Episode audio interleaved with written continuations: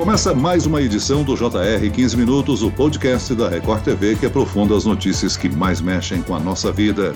O Enem, Exame Nacional do Ensino Médio, é a maior prova para o ingresso de estudantes em universidades. O resultado dá acesso a quase todas as instituições de ensino aqui no Brasil e algumas no exterior. Com a pandemia, os candidatos tiveram que se adaptar a novas rotinas, aulas à distância e distanciamento social. Por causa do aumento de casos da Covid-19, frentes de educação, entidades e em todo o país pedem uma nova data para o exame. E a três dias da primeira prova, ainda existe essa possibilidade de uma decisão judicial que adie o exame. O que, que pode acontecer se o Enem for remarcado? Eu converso agora com o diretor do curso Anglo, Daniel Perry. Bem-vindo, professor. Olá, obrigado pelo convite, é um prazer participar. E quem participa desta entrevista é o repórter do Jornal da Record que acompanha toda a polêmica do Enem. De Brasília, Yuri Ascar. Olá, Yuri. Olá, Celso. É um prazer participar com vocês do programa de hoje. Obrigado, professor, também. Muito bom estar aqui com vocês hoje, viu? É, nós estamos aí há três dias para o Enem, né, Yuri? É, exatamente, Celso. E aí, o que, que tem acontecido? Né? Há três dias e a gente simplesmente não sabe o que, que pode acontecer ainda. Então já é uma tensão, né? Nós jornalistas estamos aqui acompanhando isso. Nós temos aí o INEP atualizando dia a dia as informações, né? O INEP que é o responsável pela prova nós temos aí uma enxurrada de ações judiciais, pais, para os estudantes, a situação que já é de uma tensão óbvia, a situação fica ainda mais complicada. Vai ter prova? Não vai ter prova? Em quais cidades teremos prova? Aquelas cidades que não vão fazer a prova? Então, queria saber com o professor como é que está a cabeça do estudante nesse momento. Sempre foi difícil, né, professor? E esse ano parece pior. Sim, Yuri. O vestibulando, por natureza, é ansioso, é inseguro devido à pressão né, que ele sofre para estudar e ter resultados. Esse ano foi pior ainda, devido a todas as mudanças que ocorreram. Né, os alunos tiveram que se adaptar ao EAD, houve adiamento de provas, mudança no formato de exames. E agora, às vésperas do Enem, eles estão ainda mais ansiosos por quê? Porque existe essa possibilidade de um novo adiamento e também porque muitos têm medo daquele cenário de aglomeração de pessoas. Os indicadores pandêmicos, eles estão ruins e isso deixa todo mundo apreensivo e é mais um elemento que pode prejudicar o desempenho de um candidato. Agora, professor Daniel, é claro que não podemos deixar de pensar na questão da saúde pública. Há também toda uma estrutura envolvida para aplicar esse exame que conta com regras sanitárias. Você acha que é viável para o MEC cancelar a aplicação da prova nesse final de semana? Nós estamos aí há três dias do domingo. Aí qual seria a opção? Remarcar ainda nesse semestre? Aguardar a vacina? Acho inviável o MEC cancelar ou adiar a prova, porque são 5,6 milhões. O Enem tem um impacto muito importante.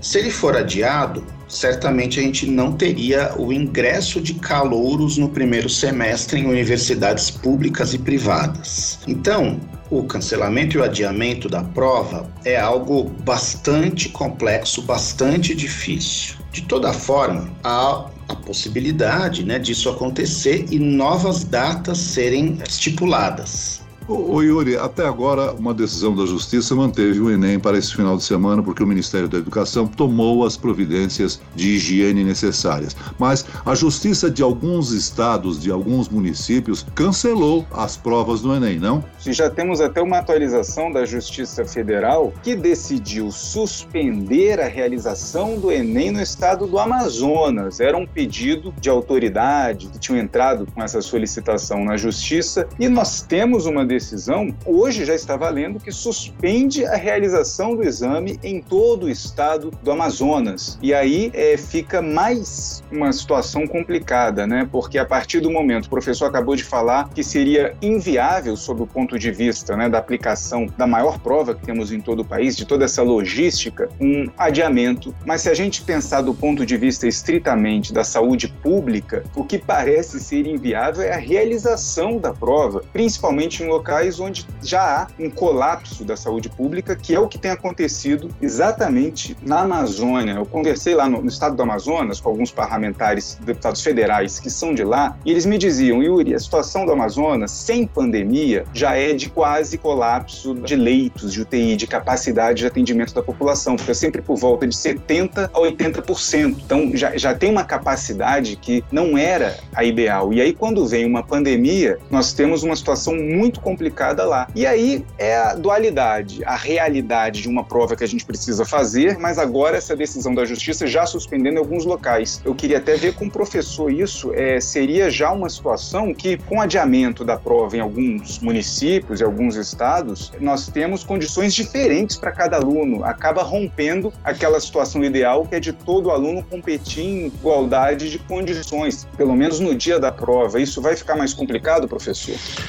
Em anos anteriores, já ocorreram situações de cancelamento e adiamento né, locais por conta de enchentes, por conta de falta de energia elétrica. E aí, nesses locais, foram estabelecidas umas novas datas. O que acontece nesse caso? O candidato é prejudicado? Não necessariamente. Por quê? Porque a prova do Enem é uma prova fundamentada em habilidades e competências e corrigida pela teoria de resposta ao item.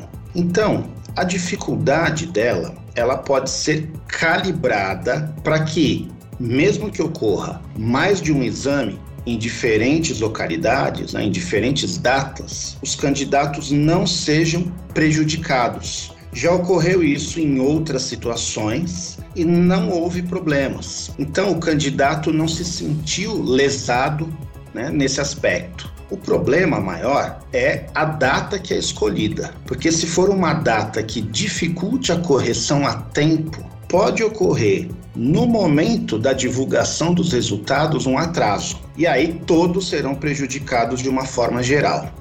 Professor Daniel, o senhor citou aí uma excepcionalidade né, de enchentes ou coisa semelhante. Nesse caso, o colapso da saúde pública, que não é só em Manaus, outros estados também registram um grande número de casos da Covid. E aí fica a briga entre a autoridade da justiça, que ampara uma solicitação, e o MEC, que é o detentor da, como autoridade máxima do Enem. Exato, né? Aí a gente tem essa situação é, tensa que deixa os candidatos, sobretudo, ainda mais ansiosos e que é de difícil solução, considerando né, que o que a gente está vivendo é uma situação inédita. Dessa forma, o que é possível né, se perceber? Que nas regiões onde há um caos. O cancelamento e né, o adiamento para uma outra data é uma atitude responsável. Agora, em termos nacionais, eu acredito ser muito difícil que isso ocorra, porque a situação da pandemia, os indicadores pandêmicos não são iguais em todo o país. E por quê? Empurrar ainda mais para frente a prova pode prejudicar muito as universidades e os próprios candidatos. Então, é um cenário bastante complexo e tem que ser estudado caso a caso a gente está discutindo hoje, né? A confusão, o caos na cabeça dos alunos, na estrutura de como pensar o vestibular. Nós não podemos esquecer, né? FUVEST, Unicamp fizeram a prova nesse último fim de semana já. O senhor falava exatamente, né, de como é que fica o calendário acadêmico, o calendário dos vestibulares, mas não seria uma opção simplesmente cancelar, adiar mesmo, pensar 2020 é um ano que precisa ser anulado sob vários aspectos. Daria para fazer isso isso com a educação também? Cancelar o calendário e começar tudo de novo, fazer um reset no sistema? Possível, né? Agora, tem que se pesar qual seria a consequência disso. É, a gente teria literalmente milhões de estudantes que não poderiam ingressar na faculdade agora. E isso né, tem consequências muito complicadas consequências para os funcionamentos das universidades públicas e privadas. Isso impactaria o emprego dos professores, impactaria a vida dos estudantes, a produção acadêmica nacional. Agora veja, a gente já teve alguns vestibulares ocorrendo. Em ambos os casos, a organização foi impecável e não houve reclamações por parte dos candidatos que se sentiram seguros. Então, o que a gente espera? Espera uma organização compatível com as necessidades do momento, para que todos façam a prova em segurança. Outra alternativa não seria colocar então a versão digital para todos os estudantes, né, que hoje ela é uma hipótese, vamos ter uma versão do Enem né, em prova digital, prova online no fim do mês, de acordo com o calendário, mas por conta né, dessa situação atual, não seria a hora então de fazer a prova online para todo mundo? Seria possível? Os candidatos eles vão ter que comparecer a locais de prova, eles terão que realizar essa prova em dispositivos colocados né, é, ali pelo, pelo MEC, pelo INEP. Então, na verdade, não ia mudar muito, né, porque eles teriam que é, se aglomerar, digamos assim. Entendi. Houve vestibulares que fizeram seu processo seletivo online à distância. Tem segurança? Existe tecnologia para garantir segurança? Existe. O candidato fica sendo filmado, o browser dele é travado, porém não é possível garantir uma segurança tão elevada. E quando a gente fala de Enem, a gente está falando de um concurso público. E aí as condições de segurança, no sentido de sigilo da prova, elas têm que ser as mesmas para todos. Professor Daniel Perry, qual a dica para o estudante como manter a calma e fazer uma prova tranquila em meio à pandemia, em meio a toda essa confusão que está ocorrendo? Primeira coisa é lembrar que todo mundo está submetido à mesma situação.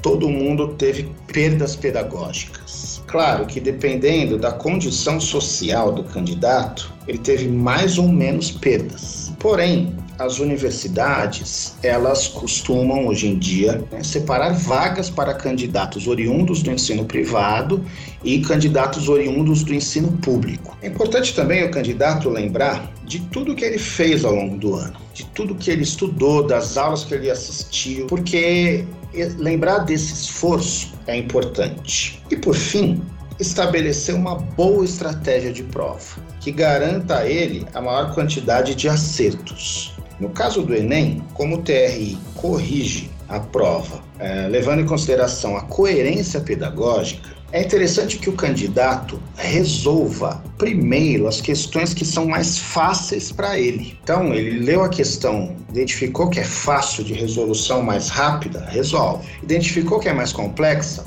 pula, faz uma marca, uma flechinha, um asterisco, pula para fazer depois. Então ele resolve todas as que são mais fáceis para ele primeiro e depois ele vai batalhar com as questões mais complexas. Dessa forma, os acertos dele terão coerência e isso significa que a nota dele pode ser mais elevada. Então a estratégia de prova é essencial. A gente não pode deixar de registrar que aqueles alunos que têm uma carência de acesso à internet estão, digamos assim, desprovidos em termos de conhecimento e de capacidade para fazer uma prova comparado àquele estudante que tem pleno acesso à internet e informação, base de informação há uma discrepância muito grande, né? E a pandemia ela veio a escancarar isso. Então, os estudantes que têm condições né, de estarem em escolas com uma estrutura muito mais bem montada acabaram, sem dúvida, se preparando melhor. Então, esse é um legado da pandemia, né? É refletir sobre isso e agir para que todos tenham condições cada vez mais semelhantes, para que eles consigam estudar.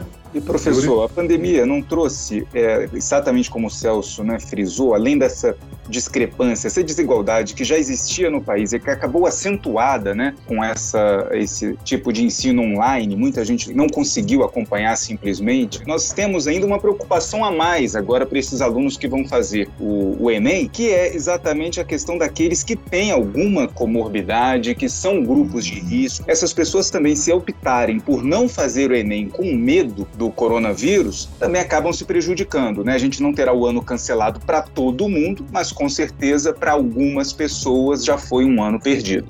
Com certeza. Por isso que a gente observa nos vestibulares que ocorreram presencialmente até agora um índice de abstenção maior do que em outros anos. Isso ocorre, em parte, porque muitos candidatos se inscreveram, mas não se sentem preparados para fazer a prova, estão desmotivados e não vão. E também ocorre por conta dessa questão do medo do contágio. Então, nesse caso, não há dúvida, eles vão ser prejudicados e vão ter que tentar em uma outra época, em outro momento. Ocorreu assim na Unicamp, na FUVEST, né, que é o processo seletivo para entrar na USP, e vai ocorrer no Enem. Então, isso é uma faceta cruel aí da pandemia no que se refere aos vestibulares.